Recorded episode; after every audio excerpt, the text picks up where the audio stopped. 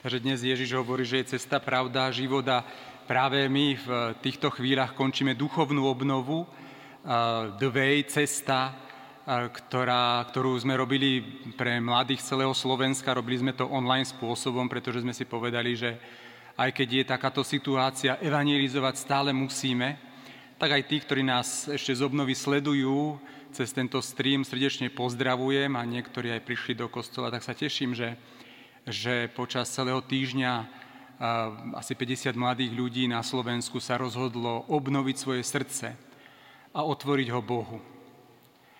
A dnes sa chcem s vami pozdieľať na začiatku slová, ktoré som nedávno čítal. Čítal som tieto slová. Keď sa dvaja ľudia priblížia, keď sa ich existencie prepoja vo vzájomnom vzťahu, z jedného do druhého prechádza niečo, čo má moc liečiť i tie najhlbšie rany duše a vrátiť jej zdravie.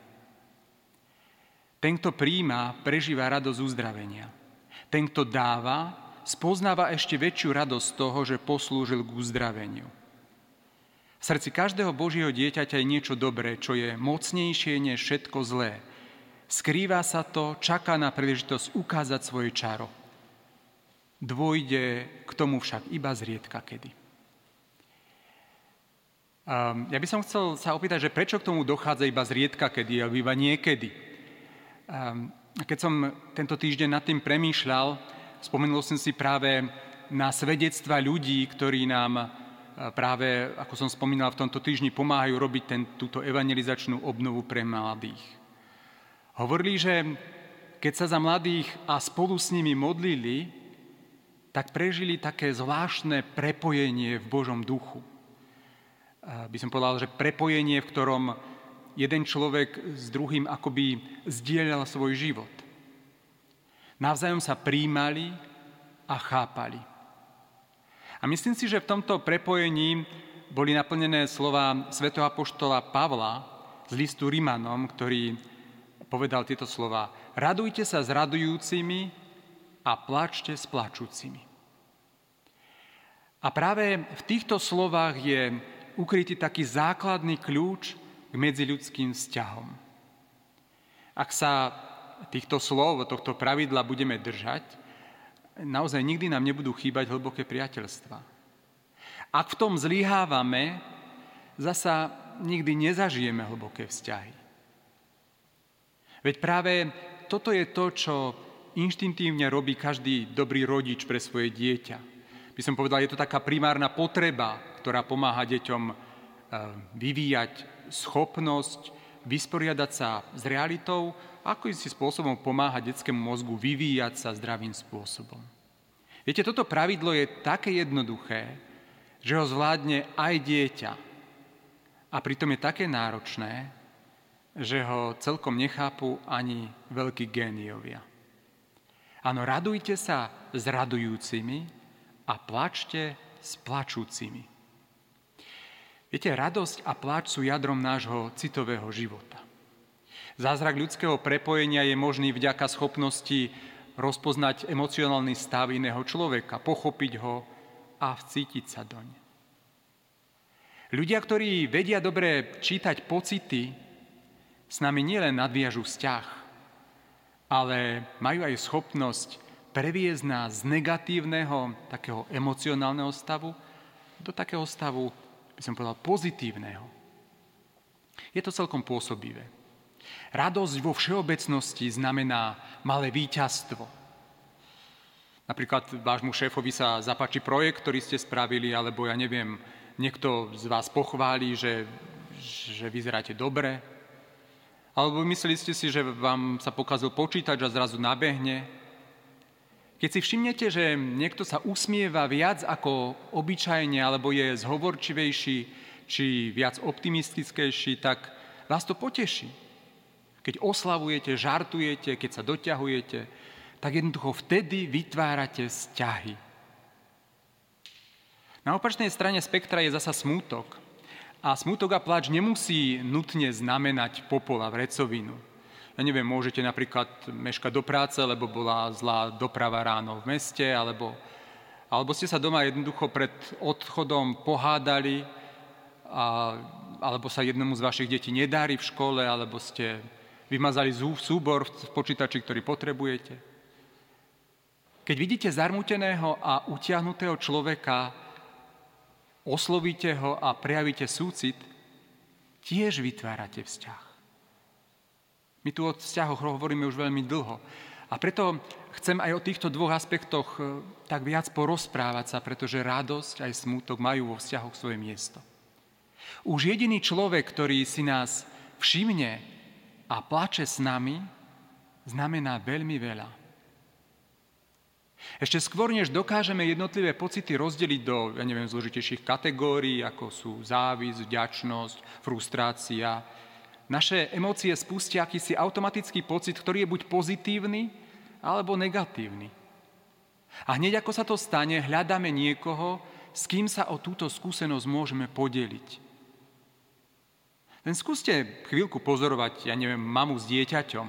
Keď babetko začne plakať, mamička sa k nemu zohne, zošpulí svoju spodnú péru a vydáva smutné, utišujúce, tiché zvuky.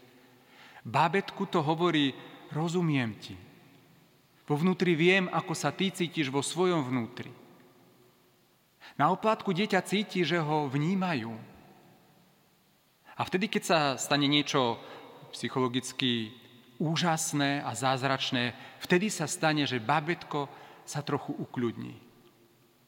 Je to, ako by matka prebrala čas smútku dieťaťa na seba a zároveň tým povedala dieťaťu a dala mu kúsok svojho pokoja. Cítiť, že človeka vnímajú, je pre ľudskú dušu ako jedlo pre žalúdok, alebo ako vzduch pre pľúca. Cítiť vnímanie si vyžaduje dva dary, ktoré si môžeme navzájom dať. A to poznanie a prijatie. Napríklad, ak poznáte moju slabosť alebo zranenie, ale nezaujíma vás to, nedokážete mi pomôcť. Na druhej strane, ak ma príjmate takého, aký som, ale nepoznáte moje zlomené srdce, nebudete schopní priniesť do mojej konkrétnej situácie uzdravenie. Preto je potrebné aj poznanie, aj prijatie. Ak však viete o mojej slabosti, zármutku či bolesti, aj napriek tomu ma plne príjmate, potom môže prísť krása prepojenia aj uzdravenia. Podobný, ale oveľa zábavnejší proces nastáva, keď sa bábätko usmeje. Rodič sa usmeje späť a keď dieťa vydá šťastný zvuk, rodič odpovedá spôsobom, ktorý hovorí: vidím, že si šťastný a chcem, aby si vedel, že aj ja sa cítim šťastný, už len preto, že vidím tvoje šťastie. Je to taký tanec šťastia. Tento proces spojenia zahŕňa pozornosť, akúsi úprimnú prítomnosť, ktorá napomáha vzájomnému porozumeniu. Dieťa sa usmeje, rodič prikývne a usmeje sa tiež. Dieťa vie, že mu niekto rozumie. A tak rastieme, a tak žijeme, a tak milujeme. Keď sme boli veľmi malí, rozvoj nášho mozgu závisel výlučne na tomto procese. Dokonca aj teraz, keď sme starší, práve táto interakcia akéhosi zosúladenia v nás vytvára pocit, že sme prepojení s inou ľudskou bytosťou. Viete, blízkosť, o ktorej hovoríme, je spoločný zážitok. A radosť a smútok sú základné kategórie zážitkov srdca. Keď zoberieme srdce, je v prenesenom význame akási cítiaca časť, miesto, kde cítime radosť, ktorá nás vynáša do výšin, alebo bolesť, ktorá nás dáva dolu. No existuje zázračná matematika spoločných zážitkov. Totiž, keď sa delíme o radosť, radosť narastá. Keď sa delíme o bolesť, bolesť sa zmenšuje. Na druhej strane, ak ignorujeme Pavlovo zlaté pravidlo blízkych vzťahov, rozosievame akýsi také semienka ľudských sporov. Keď sa niekto iný raduje a ja smútim, je to ako javisko pripravené pre závisť, žiarlivosť, nevďak, nespokojnosť a nepokoj. Moja radosť cudzieho smútku je tiež škodlivá. Škodoradosť je zákerná radosť. Inými slovami, teším sa z vášho nešťastia. Týmto postojom sa zaoberá kniha Prísloví, ktorá hovorí tieto slová. Tieto slová, hneď ich nájdem. Neteš sa, keď padne tvoj nepriateľ a keď sa potkne, nech ti srdce neplesá. Prečo je radosť prikázaná? Dokonca aj v Božom slove, napríklad v liste Rimanom, 12. kapitole, 15. verš. Tam je viacero miest v Biblii, kde nám Pavol hovorí, radujte sa. Nebolo by to také prekvapujúce, keby Biblia hovorila, že radosť je nám dostupná. Prečo ju však prikazuje? Prečo Boh nám prikazuje radovať sa? Myslím si, že je to preto, že keď sme radostní, v konečnom dôsledku rozdávame dar radosti všetkým ľuďom, ktorých stretávame, ktorých poznáme. Inými slovami, naša radosť nie je len o nás. Všetci vieme, že byť v prítomnosti radostných ľudí nám zlepšuje život, nech je to už doma, či v práci, alebo hoci kde inde.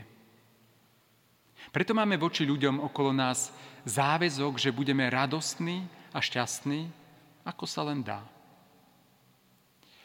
Keďže je radosť a veselosť taká prirodzene nákazlivá, radostní ľudia zažijú viac blízkosti než ľudia bez radosti. Pointou je, že si radostné chvíle vážime, pretože nás nejakým spôsobom uzdravujú a vzájomne spájajú. Ba čo viac, naša radosť nie je len o nás.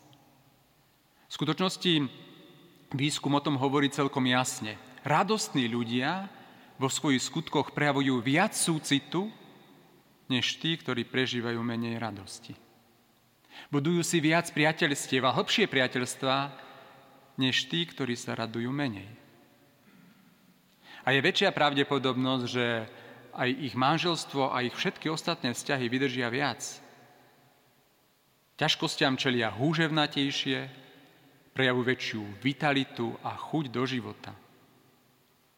Prorok Nehemiáš povedal veľmi známe slová. Radosť Pánova je vašou silou. Radosť Pánova je vašou silou.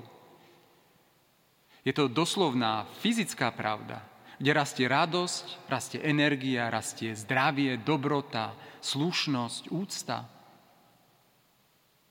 Ak pracujeme, máme povinnosť radovať sa na pracovisku, pretože ak pracujeme s radosťou, pozdvihuje to prácu všetkých okolo nás.